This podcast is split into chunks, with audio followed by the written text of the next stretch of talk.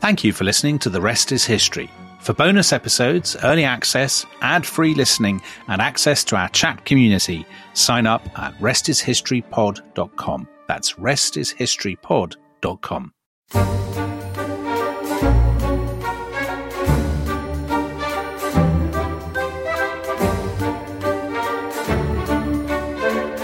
Hello, welcome to The Rest is History.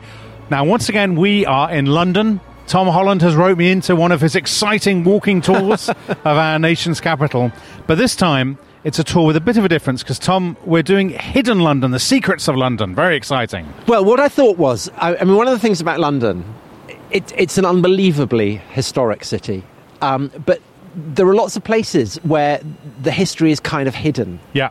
Um, but nevertheless, when you know what went on, when you have a sense of, of the kind of the ghosts that haunt it, yeah, I mean, one of the problems with London is that although it's an incredibly historic city, um, there are many of the most historic corners of it where the history isn't really visible. Yeah. So you have a track record.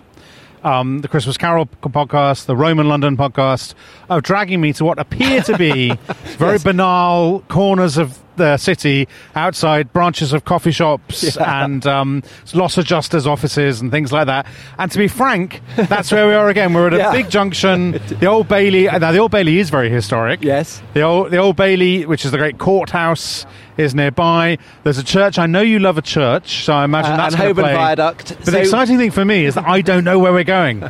Exactly. It's a mystery Well, tour. So, so um, over the course of the lockdown, um, you know, you could only go out uh, and have exercise if you went from door and out and then back to your door. Yeah. So we I, we just ended up doing loads and loads of walks, and I increasingly themed them kind of around aspects of London history. So we did um, we did Roman London, we did medieval London, we did Tudor London, we did the ghosts of London, we did Dickens's London, um, all kinds of different themes.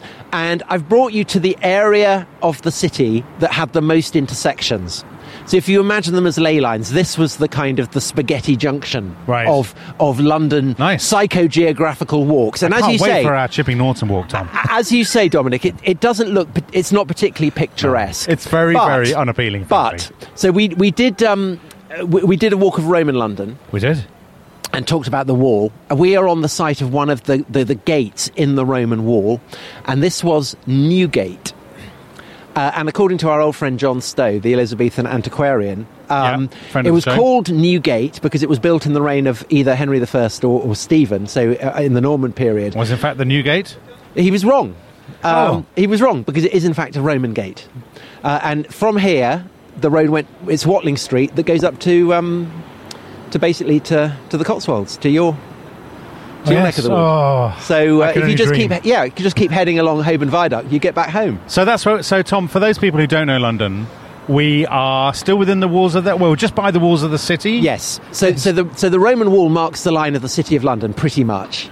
Um, so we are just on the edge of the city, and I think one of the reasons why um, this area of London is that we're going to go and look. So we're going to to, to go north, away from the line of of the, the Roman Wall. Is that the stuff that went on just outside the city wall is incredibly interesting. So that's part of what we're going to look at. But but just a, a bit on, on Newgate. Newgate, of course, is famous Yeah. as the prison.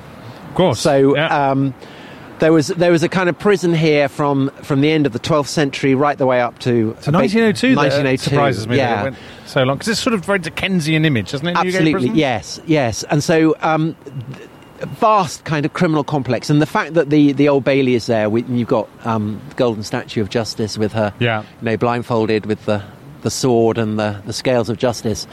Um, is a is a reminder of the fact that this was the site where people were arrested, chucked into prison, um, and in fact, opposite us, where we're standing now, there is a pub called the Viaduct Tavern. Yes, I was just eyeing up that pub. And in the basement, where Yeah. they store the beer, You're a great man for a London basement, Tom. I know.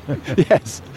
Well, there are no Roman ruins here, sadly, um, but there are there are um, eh, surviving cells in which debtors were kept. and wow, So they're down down in the basement. So if you're ever having a drink in the Viaduct Tavern, you can ask, down ask the landlord go and have a look. And um, there is apparently still um, a condemned man's cell on the far side. Um, you'd be kept in that slightly larger because Of you the Old get, Bailey. Yeah, of the Old Bailey. So you get loads of, of visitors people want to see someone who's about to be hanged. Yes, of course. Um, and then you'd be led along a, a tapering corridor, so it would get narrower and narrower and narrower as you got to the gallows. in case you kind of, you know, as, a, as the prisoner, you'd, you'd have a panic and try and run away. so Um, they would execute people on, on site. Well, so the the main um, execution site for a lot of the period was Tyburn Hill, which is Yeah. now Marble Arch, and um, Holborn Viaduct. You keep going on; it beca- ends up becoming Oxford Street. So you'd be put on a tumbril, and you'd be taken all. It's kind of about three miles, uh, and people would line and, and cheer, and it'd all be a great holiday, great fun. Um, that changed in 1783 Right. and we're next to a church, and Yes. basically this space here. So there's a kind of uh, the the church is called brilliantly Saint Sepulchre without Newgate, so outside Newgate. So we're outside the city walls here. Um, this is where the gallows were, and it was a, a, you know huge. Um, Huge spectacle. So Dickens came here to see it. Thackeray came Yeah, to see an so- execution. Uh, Um, Dickens's uh, descriptions of going to see executions. When Dickens had a real fascination for executions, didn't he? Yes, he, he saw one in Rome, didn't Yeah, he? he did. Um, went especially to see it. um, but uh, a, a kind of legacy of that is that inside, um, inside the church, inside St Sepulchre, without Newgate, there is um, an executioner's bell, which was endowed by uh, a pious merchant in 1604. So it would sound whenever an execution was due to be held. And um, Oh, to summon the locals. Yes, some of the locals, and um, these verses would be chanted Prepare you, for tomorrow you will die. Watch all and pray. The hour is drawing near, that you before the Almighty must appear. Examine well yourselves, in times repent, that you may not to the eternal flames be sent. Well, I'd like to hear that before I'm executed. exactly. So um, I think that's that's all kind of very uh, invigorating and inspiring. Um, and the other invigorating, inspiring aspect of this corner is that here we have London's oldest uh, water fountain. Yeah, I've been inspecting fountain. this. So this is a. Um, it says the first metropolitan public drinking fountain erected on Holborn Hill in eighteen. What is that? Thirty nine, um, and removed when the viaduct was constructed in eighteen sixty seven. So there are two cups here still. Two cups, but no water, sadly. No. Um, So this So- is sort of classic Victorian public service engineering, isn't it? The water yes, fountain. and it's the conjunction of, of gallows and um, temperance movement that is very, very Victorian. Yeah. So some people presumably will be getting will be coming here to watch the execution and getting absolutely tanked up. Yeah. And they're putting water here to you know yeah, to try calm and, down. to try and regulate it. Yeah. So, so that's Newgate. So it's a kind of, um, you know, you could, you know, walk along here and have no sense of it. But I think once you feel it, maybe I'm being over romantic. No, I think, uh, I think the you know the sense of um, of misery and oppression does slightly ooze up out of the out of the tarmac. Maybe not I'm right in thinking, Tom, that this is where some Tudor in the Tudor period, some monks. Uh, were brought here because they'd refused to swear the oath of allegiance to Henry VIII. That's right. So, so, so we're going to head north now along Giltspur Street. Yeah. And Giltspur Street, as its name suggests, this is where they would, um, you know, man- manufacture spurs, gild Yeah. them. And we're going to head up towards um, Smithfield, uh, which was a huge open space outside the city of London, to which cattle would be brought from across the country. Uh, and to this day, Smithfield is still the major meat market. Yeah. Um, it's it's the only one that, that continues from the Middle Ages um, on the same on the same place. Um, but it was also in medieval times the site of the great priory of Saint Bartholomew, uh, and we'll talk a bit more about that when we get to it. Yeah. Um, but yes, so so um, when uh, when the priory of Saint Bartholomew was closed down, there were about ten monks that refused to take the oath of allegiance to Henry VIII, and so they were brought to They were starved, to? Newgate Jail and, and, and left to starve. Um, and as we will see, there are quite a lot of memorials reaching back to the Tudor period, back even to, to the Middle Ages. Um, and one of the reasons why it's so rich in early modern and medieval monuments is because, of course, back in the city in 1666, you had the Great Fire, which incinerated vast, you know, huge amounts of the medieval city. But Dominic, if you look here as we come down Giltspur Street, you'll see up ahead there is uh, Cock Lane. a golden no up up there. It's, Oh, yeah. it's a golden statue of a fat boy. This boy is in memory put up for the late fire of London, occasioned by the sin of gluttony, 1666. You trying to tell me something, Tom? So, so this this this golden boy Yeah. marks the furthest limit that the Great Fire reached. So it swept through Newgate, up Giltspur Street, and it was stopped here. And the, So- the sin of gluttony, is this a reference to sort of Pudding Lane, baker's shops? The boy at Pie Corner was erected to commemorate the staying of the Great Fire, which beginning at Pudding Lane was ascribed to the sin of gluttony when not attributed to the papists, Yeah. as on the monument. And the boy was made prodigiously fat Yeah. to enforce the moral. The thing is that by today's standards, he's, He's, not, really actually fat, that is fat. he? No, he looks quite healthy. Um, he was originally built into the front of a public house called the Fortune of War, which used to occupy this site and was pulled down in 1910. Now, here's an interesting thing, Tom. The Fortune of War was the chief house of call north of the river for resurrectionists in So body, snatchers, snatching. Yeah. In body snatching days years ago, very strangely punctuated this. In body snatching days years ago, the landlord used to show the room where on benches round the walls the bodies were placed, labelled with the snatchers' names, waiting till the surgeons at St Bartholomew's could run round and appraise them. Right, because the Priory is also a hospital. So Right. St Bartholomew's Hospital is another. Yes, um, we were opposite St Bartholomew's Hospital, one of London's most famous hospitals, probably the most famous. Yeah. So so I think I think this is an absolutely brilliant this this sense that I mean it's again a very anonymous corner apart from Yeah. the statue of the fat boy. Uh, you'd have no sense that this is where body snatchers were hanging out. No, no, not at all.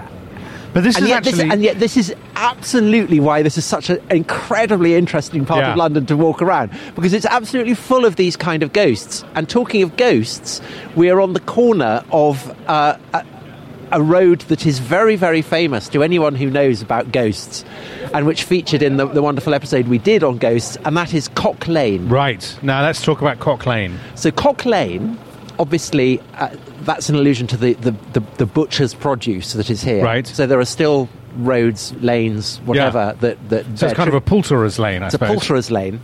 Um, so, but but down there, so Cock Lane was um, it was a house that in the 18th century, um, 1762, it's probably the most notorious haunting in the whole of London's history.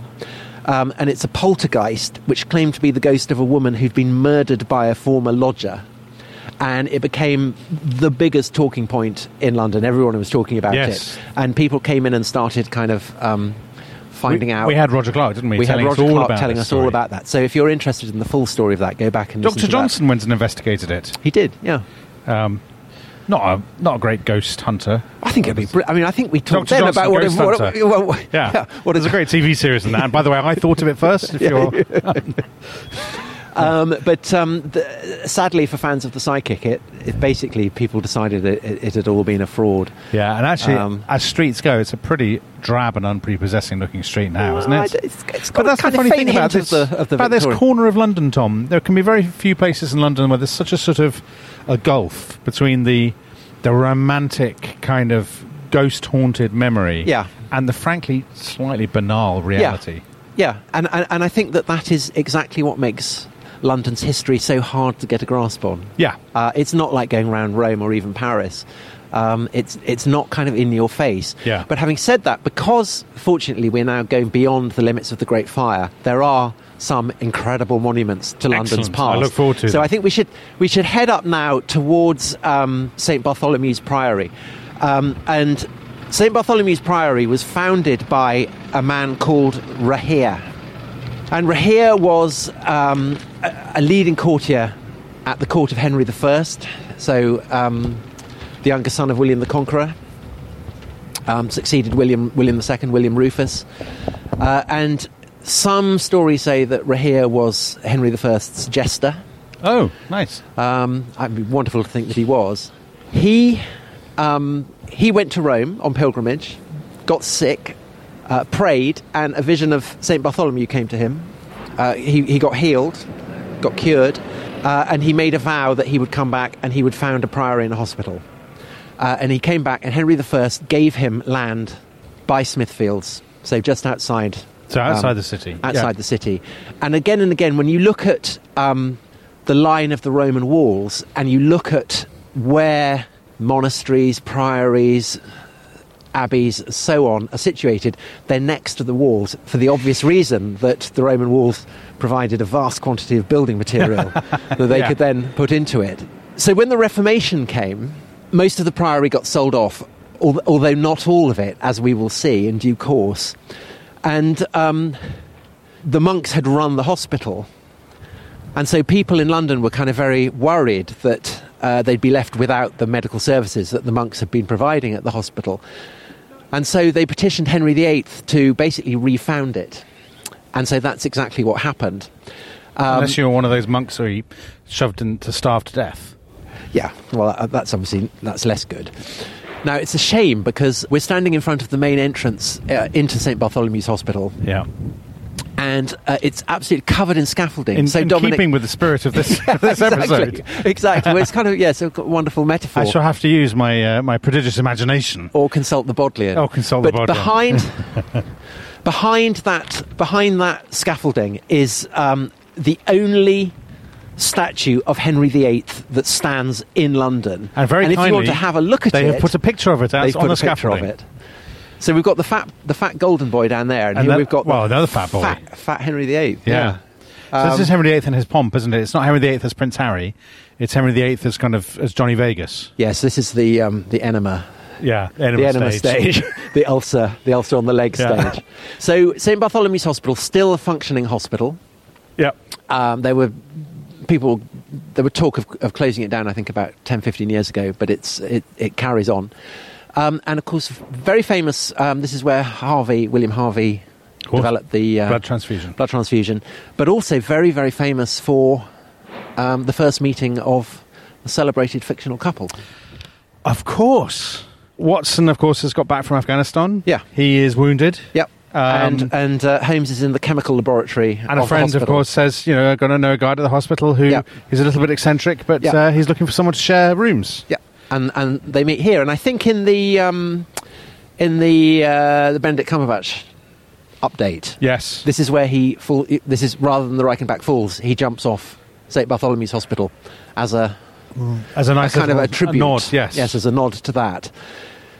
So, um, I, I mean, I think anyone with an interest in, in London's history is glad that the hospital carries on Yeah. and, and continues to bear the name of, of St. Bartholomew.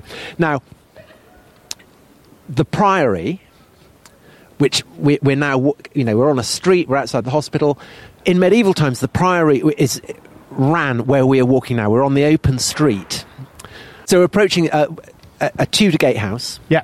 um, which is, and you can see there's kind of um, you know, the essence of Tudor architecture, so black beams, white paint. Yes. Um, but there's an archway beneath it, which is actually 13th century. So the Tudor gatehouse was added, obviously, in the Tudor period, Whoa, that's top history podcasting. and it then got co- it then got covered over, and I think it got kind of rediscovered after the Blitz. So um, they they removed the, the facing and discovered this kind of amazing Yeah, it's doorway. magnificent. Uh, But- because there's very, very few buildings of that period Yeah, in London, right? Yeah, I mean, right. Uh, but we're now going to the surviving chunk of the priory. So when the priory, so we're now walking, we're walking through the gateway, and we're walking down a, a pathway, and this was the nave of the priory. So this was the kind of the main body of the church. yeah. Um, In traditional fashion, there's an incredibly banal office block right in the middle of what would have been the centre of the church. Yes. But, But- we're now approaching uh, what, what is now the parish church of St. Bartholomew the Great. Yeah. which preserves um, a section of uh, of the original priory, um, and it, it is the oldest surviving parish church in London. It's a very handsome little church, I think. Very very handsome church, and it reaches back to uh, to, to the Norman period. so it's got a brick tower, red brick tower. so the brick tower um, is, is is later. Yeah. Um, but the, the main body, when we, uh, have you been here before? Never. Okay, so um, anyone who's seen Four Weddings and a Funeral, this is the, the scene of the final uh, wedding. So it's where Hugh Grant jilts Duckface and Oh, yeah. Know, off. This is a perfect opportunity for you to revive your Hugh Grant. oh, well, gosh, uh, is it raining? Oh, that's so moving. And so when you step inside, Yes. suddenly you're you're back in the Middle Ages. You are. So, This is a so here is church, I a, should so, so on the right as you go in, you've got um, a section of the cloisters. uh, just a kind of really one of the four sides of the cloisters. But going in here, suddenly you are you are in this remarkable space, and it's it's the meeting point. And so you, you, you come in and you basically you're at the interface of the Romanesque, Yeah. which is the style of architecture that the Norman kings were sponsoring. So there we've got those Romanesque arches and Yeah, so- arcades and so on. Yeah, so it's kind of narrow, narrow arches. Yeah. Um, squat arches, squat pillars.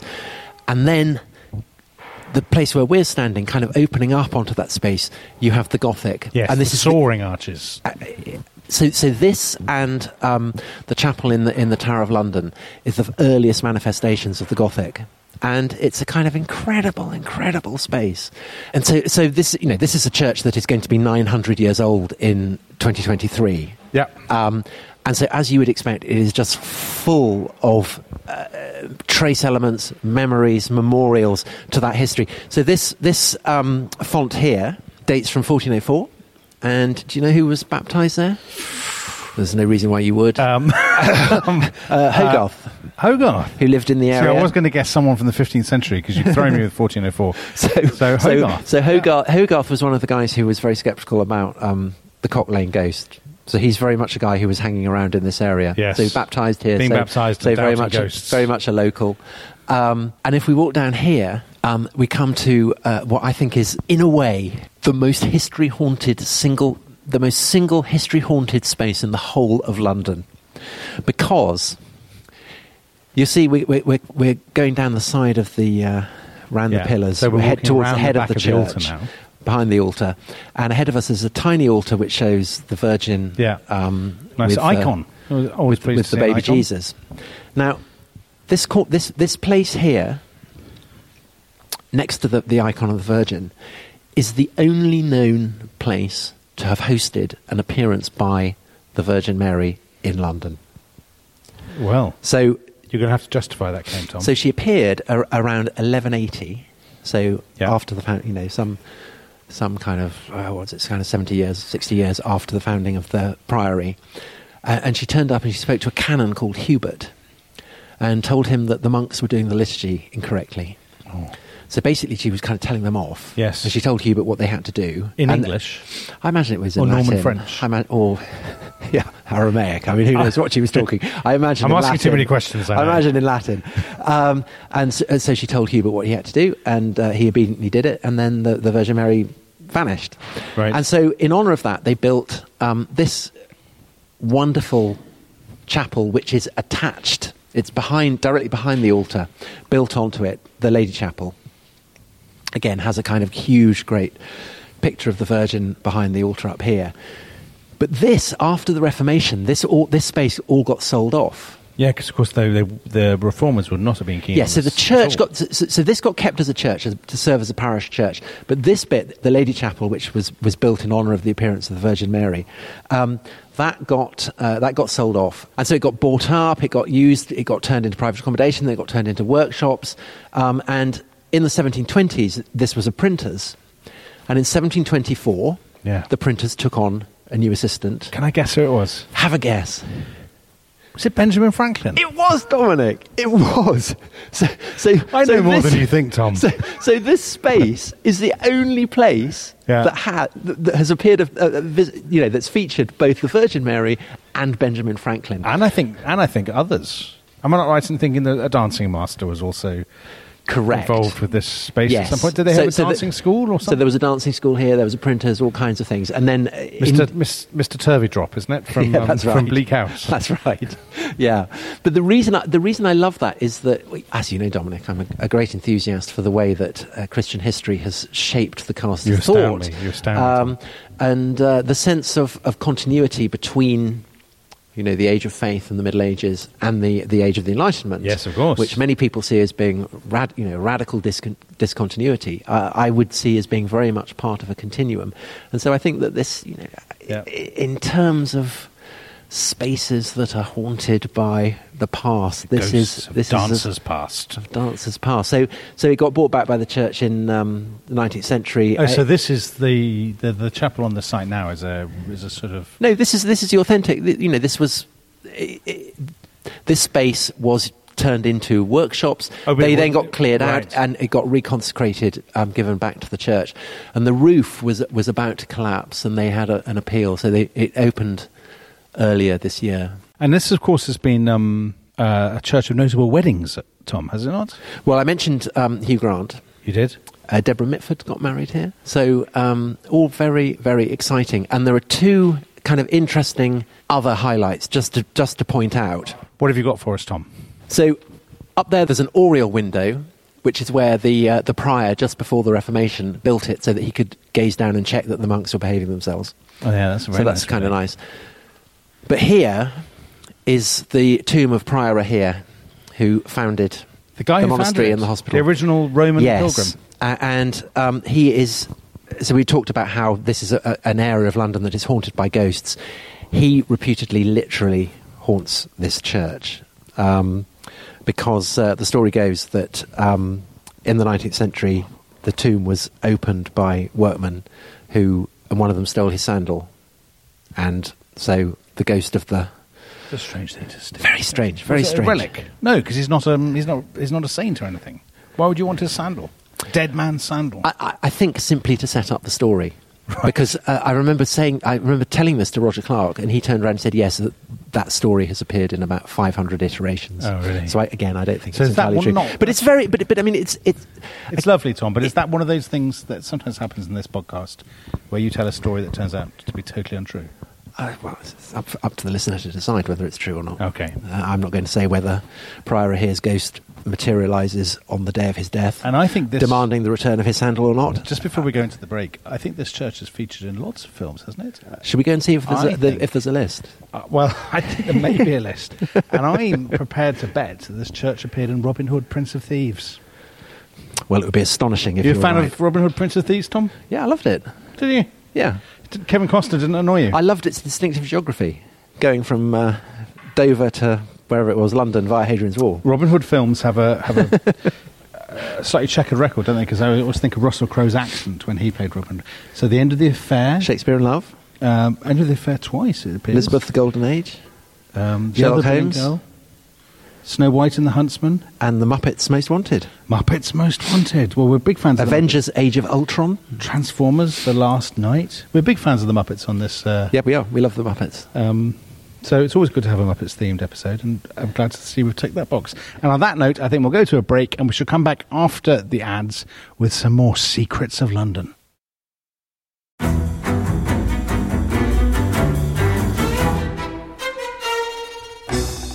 I'm Anthony Scaramucci, former White House Director of Communications and Wall Street financier. And I'm Katty Kay, US Special Correspondent for BBC Studios. I've been covering American politics for almost three decades. Welcome to the Rest is Politics US, brought to you by Goalhanger.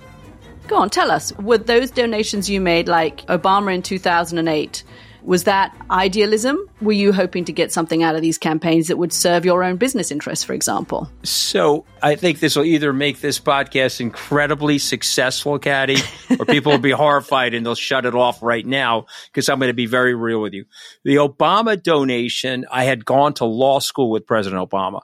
We were not classmates. I was a few years ahead of him. It was 2007. He was then Senator Obama. I had a check in my breast pocket. I went over to the senator. I said, Senator, I said, you and I didn't really know each other in law school, but I'm about to hand you a big check. Can I lie to my friends and tell them that you and I knew each other in law school? Well, Obama looks at me, had the best smile in American politics since Jack Kennedy. Forever. Yeah, he lights up. He looks at me and says, I'll tell you what, if you double the amount of the check, we'll take it back to Hawaii. Okay. And I looked at him. I said, You're done. I had another check in my pocket. I ripped it up. I doubled the amount of the check. And I'm going to tell you right now, I've been to more White House Christmas parties during the Obama administration than the Trump administration. In this pivotal year for the United States, democracy, and world affairs, Britain's biggest podcast, The Rest is Politics, is launching stateside. Uncovering secrets from inside the Biden and Trump inner circles and how they shape the world's most important economy, but also the global economy too. New episodes are released every Friday morning. Just search The Rest is Politics US wherever you get your podcasts.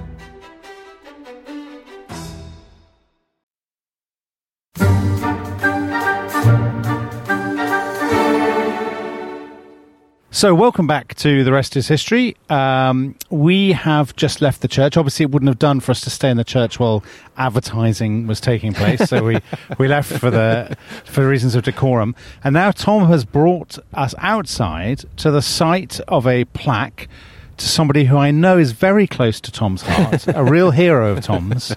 It's to the immortal memory of Sir William Wallace. That was a very good Scottish That accent. was fantastic. So this is where Mel that, was, that was basically Mel Gibson's Scottish accent. got hung, drawn, and quartered. And the reason for that is that we are, you know, we're, we're at Smithfield. And as we said in the, the first half, this is one of the great open spaces um, abutting the medieval uh, walls, the medieval limits of the city. So um, Smithfield m- meant smooth field, so Yeah. place where you know all the cattle and everyone was bought. We've got the, the meat market over there, but because it was an open space, um, it could play host to all kinds of gatherings, and there was obviously no more popular excuse what for a better- gathering, better gathering? than, than to watch uh, a rebel against uh, his.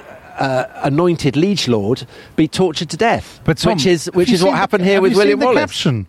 You didn't write this caption, that's for sure. Scottish patriot born at Elderslie, Renfrewshire, circa 1270 AD, who from the year 1296 fought dauntlessly in defence of his country's liberty and independence in the face of fearful odds and great hardship, eventually being betrayed and brought to London, blah, blah, blah, put to death. His hero example, heroism, and devotion inspired those who came after him to win victory from defeat, and his memory remains for all time a source of pride, honour, and inspiration to his countrymen. Yeah. That was Mel Gibson again. Yeah, that, Um, yeah, yeah. so, So, so, Tom, you would not approve of that. I could, would completely approve of it because the, the great cult of William Wallace, the, the idea of him as a, a, great patriotic defender of Scottish independence, Yeah. was a product of, um, of, of the Union. Uh, it was Scots who were uh, confident in their British identity, but who nevertheless were you know interested to to conserve the flame of a great Scottish been history, put up? a great Scottish hero. Now, if you look closely, there's a smaller plaque. This memorial was placed here by Scots and friends at home and abroad by kind position of the governors of St Bartholomew's Hospital, 1956. So, so, uh, n- n- not an age of, of kind of rampant Scottish nationalism. No, but just before the revival, I Yeah, suppose, of but- Scottish but- nationalism. And there are still some very desultory. There's some a few flowers here. A little Yeah. card there. That's from Rod Stewart. Uh, there's a thistle. Or There's Alex some Salmond, I think. uh, Scottish flags. Um, yeah, yeah. Um, but I mean, so, so essentially, traitors to the king would, you know, this was one of the places where you would come to watch a, a good, um, A good a, hanging good and- hanging and yeah. drawing and, and, and quartering. Um, and uh, it, it, so, so the guts would then join all the guts from the butchers. Um, so, uh, and they would then be swept into the River Fleet, which is over there, which we may come to in, in, in due course. So, the, the, the stench of this was The kind of overpowering the stench of in the Wallace. Middle Ages. And actually, um, you know, among the ghosts that haunt this place are literary ghosts, ghosts from, from, from fiction, and one of them is Pip in Great Expectations, Expectations. by uh, by Charles Dickens, um, who, when he comes to London, goes to the offices of Mr. Jaggers, course. the uh, the lawyer who has been entrusted with his you know the legal details of his his inheritance, his Great Expectations, and it's just down there, just the side corner, so between the the hospital and the church, there's a side alley called Little Britain and that's where he had his offices. And Dickens says that Pip comes here from the country, and he walks up towards Jaggers's office, and the stench from the uh, from the meat market kind of makes him almost faint. well, the So- market is still here. I mean, the we're market within is still there, the market, but, but, there uh, isn't no the kind of stench. stench. There's no. stench. But so um, so uh, disembowelings happened here, uh, but other things happened as well. And among the things that happened here, um, people would congregate for, for great kind of festive occasions, great social occasions, of which the preeminent one was St Bartholomew's Fair. Yes, of which course, very famous. Very, very famous. Um, established by the Priory in 1123. Um, site of uh, you, you'd have tournaments here as well. So um, there was, and, there was a famous tournament under um, Richard II that Chaucer played a, a key role in organising. But you would also have meetings that weren't necessarily sanctioned by the crown. Yeah. And the most famous of those is when the peasants who were embroiled in the Peasants' Revolt marching on London, they all congregated here. They did indeed, didn't they? This is the isn't this the showdown? This is the showdown, uh, Um, and led by Wat Tyler. Yeah. And Wat Tyler gets struck down here by the Lord Mayor of London. He does, yes, Uh, because he doesn't show enough deference to Yeah. Richard II. And and so it's um it's uh, so there's a, new, a, a very new plaque here. Well so so it's it's it's a, a plaque raised to the memory of of um, the peasants who, who took place who took part Yeah. in, in the uh, in the revolt. What It's- some people might consider classic sort of radical tradition. It's been placed slightly too high, so you can't really read what's at the yes, yes. What's the so top? the memory is already is already fading. The, the William Wallace one is much clearer. Yeah. But there's something here. Uh, blah, blah, what's it say? It's something about and the plight Yeah. of the people. This, this, uh, this is a terrible metaphor for the uh, the plight of the British left. I think. The, the, um, it's but very you- hard to see what's There's a, so the- there's a mention of Wat Tyler being killed here, Yeah. and of uh, John Ball who preached the uh, you know when Adam He, when Adams Adam delved, delved, an Eve span, who then was the gentleman. Um, So this was unveiled by um, Ken Loach, among other people. Um, and there's a quote here from Thomas Paine on a plaque. If the barons merited a monument to be erected at Runnymede, that's a reference to Magna Carta, Tyler merited one in Smithfield. Thomas Paine, 1791. Of course, the great thing about this is it's all a kind of invent, like Magna Carta, it's kind of an invention, isn't it? The Peasants' Revolt isn't a kind of proto-socialist uprising, really, um, but it's become part of that kind of invented radical tradition, yeah, I suppose. Yeah, and and that again absolutely is part of the fascination of London's history. Yeah. Is that the memories of what happened here don't have to be accurate No. for them eh, themselves in turn to become part of history, part I think of the flow uh, of. Jeremy Corbyn has been here, Tom. I, I always like to do a little well, it- pilgrimage in the footsteps of well, well, you know, there's, there's something for all tastes here. So there's something for Scottish nationalists, there's something for members of Momentum, uh, and there's something for radical Protestants. Oh, Because good. um, here there is a third memorial, yeah, uh, which was erected 1870 by the Protestant Alliance so that's in sort of London. evangelical group. I, I guess imagine. so. Uh, and that commemorates the. Um, so we've had disembowelings, uh, Yep. but most notoriously on the reign of Queen Mary, Yes, there were the burning of heretics. Um, so the burnings that took place here are essentially what gave Mary the First her nickname of Bloody, Bloody Mary. Mary.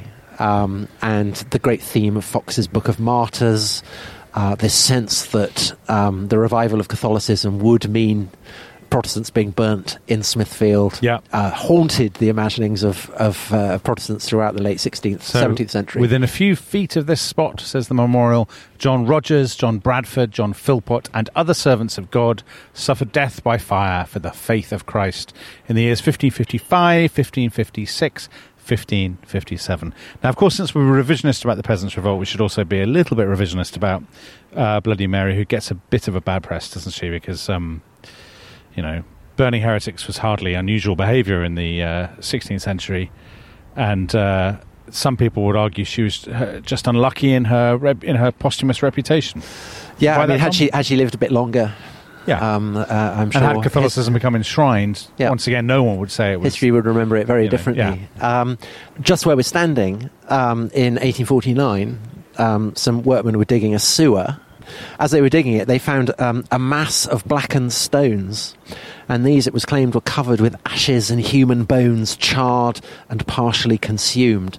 And an antiquary came to inspect it and had absolutely no doubt that he was gazing at the remnants of the incinerated Protestant What, all those years later?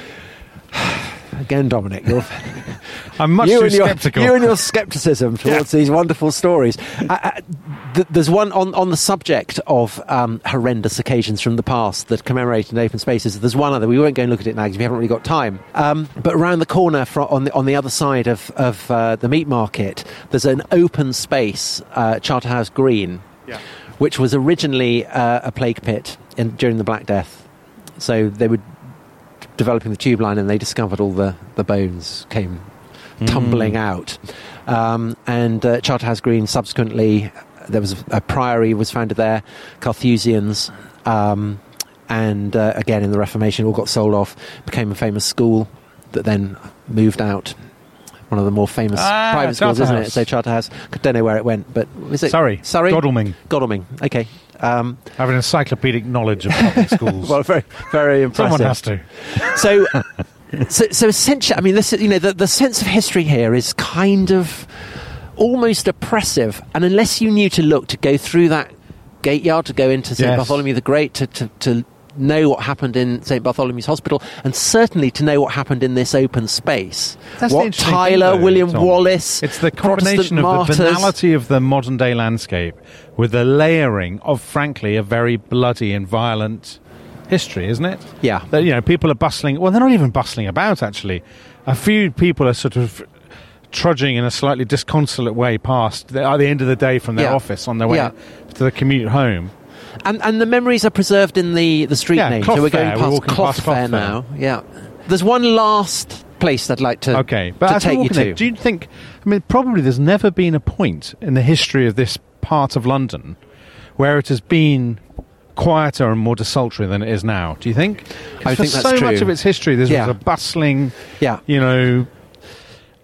It it would have been, maybe the analogy is if you were to visit a city like, I don't know, Delhi or Istanbul or something, crowded, you know, rich and poor, jumbled up together, uh, hawkers in the streets, Yeah.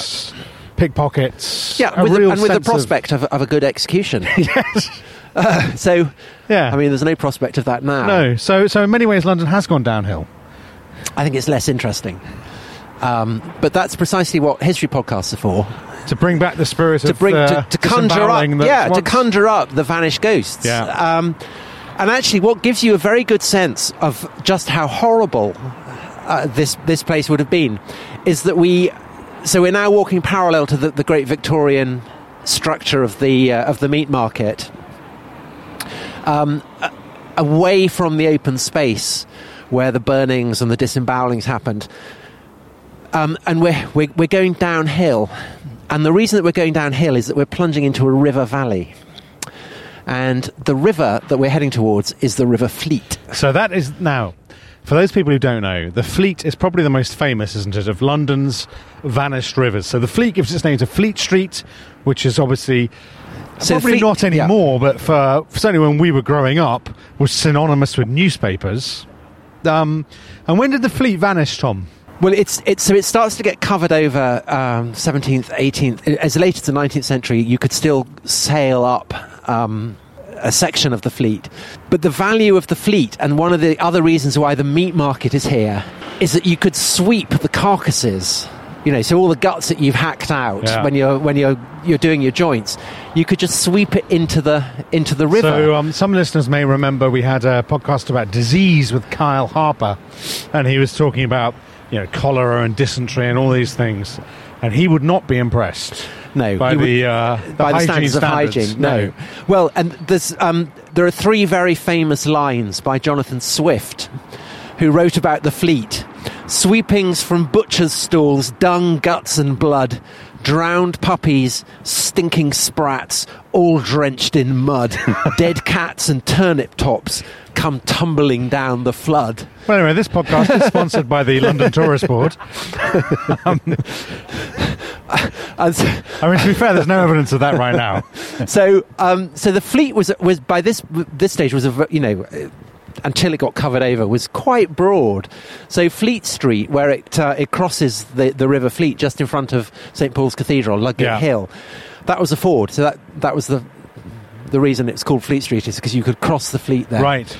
Um, but it all got covered over, and you remember we started this episode on Holborn Viaduct We did indeed. and the viaduct is basically built over the river valley of the fleet, and the fleet marks um, one of the kind of the, you know one one of the uh, the the urban boundaries, and it's on the other side of the fleet. I just want to show you one last one last kind of place of horror. Ah, Tom, Um, you lure me up to London with these uh, But I think tales I, but I think you'll enjoy it because it's it's a fictional place of horror. right.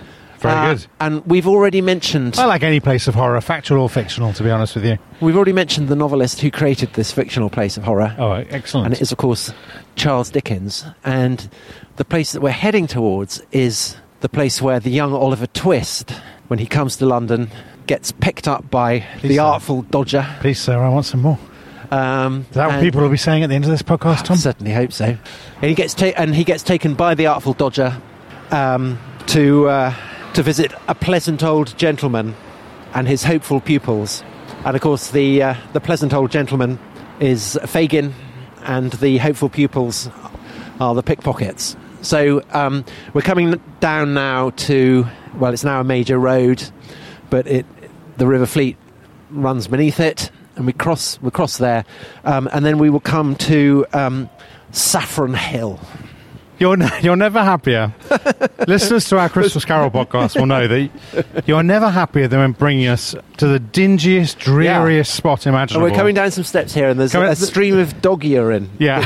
there's, a, dripping there's a DHL van. dri- dripping down the Um, steps. we're at the back Um, of some sort of loading bay. It's the most unromantic corner of London you could possibly Okay. imagine, So this is Saffron Hill. Um, which it- definitely does not live up to its surname. Well, so, so this was all part of the, the uh, owned by the Bishop of Ely. So you remember in our Richard III episode, um, we talked about how Richard of Gloucester, before be- having Hastings beheaded, asked the Bishop of Ely for strawberries from his garden. He did indeed, yes. So, the, so the Bishop of Ely's garden was kind of uh, uh, in this neighbourhood, um, and it's uh, Saffron Hill because saffron grew here. Now, as you say, there's no trace of saffron now. Yeah, so we're kind of very it's it's very narrow. There are very high buildings on either side. Blank it's- buildings. yeah, I, mean, wouldn't bring of- people sightseeing here. Kind of gloomy and miserable. But this is this is where Fagin's lair was. Um, and I know that you're a, a big Dickens fan, so um, perhaps you have I have a little reading here. perhaps you have a little reading that you'd like You to share with the You readers. didn't expect that. Um, but well, actually, you did because you put it in the notes. um, so, um, so here we go. Oliver could not help bestowing a few hasty glances on the other side of the way as he passed along. A dirtier or more wretched place he had never seen. The street was very narrow and muddy, and the air was impregnated with filthy odours. They've played quite a considerable part in this episode. There were a good many small shops, but the only stock in trade appeared to be heaps of children, who even at that time of night were crawling in and out of the doors or screaming from the inside. The sole places that seemed to prosper amid the general blight of the place were the public houses, and in them, Tom Holland, the lowest orders of Irish, who are generally the lowest orders of anything, were wrangling with might and main. I hope my wife isn't listening to this. Covered ways and yards, which here and there diverged from the main street, disclosed little knots of houses where drunken men and women were positively wallowing in the filth, and from several of the doorways, great ill looking fellows were cautiously emerging, bound, to all appearance, upon no very well disposed or harmless errands. yes. So there we are. And so you mentioned the the, uh, the taverns, uh, and one last link with Oliver Twist is ahead of us. There's a pub that is now called the One Tun, but Dickens knew as the Three Cripples. The Three cripples. You wouldn't get away Um, with that. now. and uh, that that that's Fagin and Bill Sikes' local. So that's where they. Uh, And there's some sort of lightly looking Bill Sikes figures yes. lurking outside the pub. Yes, there As we- are dogs on binder twine, yeah. plotting break-ins, and um, so I hope you agree, Dominic, that uh, although there may not be a huge amount to see, it is. Well, a, there's nothing to see, Tom. Uh, well, well, there's a there's a tavern, but I mean, it's once you know. Yeah, once that you this know. is Fagin's lair. You have it to has know. A, it and has there's a kind message here I think you have for the listeners, Tom. They should venture out and dig up the layers of history beneath even the most unprepossessing neighbourhood. Well, the thing is that that uh, it's true of London. It's it's true of lots of places. Stevenage, of Slough. maybe not of Slough, but of, of, of lots of lots of, of places that. Um, you know, obviously, the more you know of what goes on, yeah. the more you have a sense of the past oozing up out of the tarmac, out of the brickwork. Like the bowels of some dismembered Scot. indeed, well, flung into the fleet. Well, on that note, Wash away with the I dead think- dogs. I think it's just about beginning to rain. So, on that note, I think we should say farewell to our listeners. Yes, And we will see you next time. And Tom, farewell from London town. fancy a quick pint? yeah, let's go.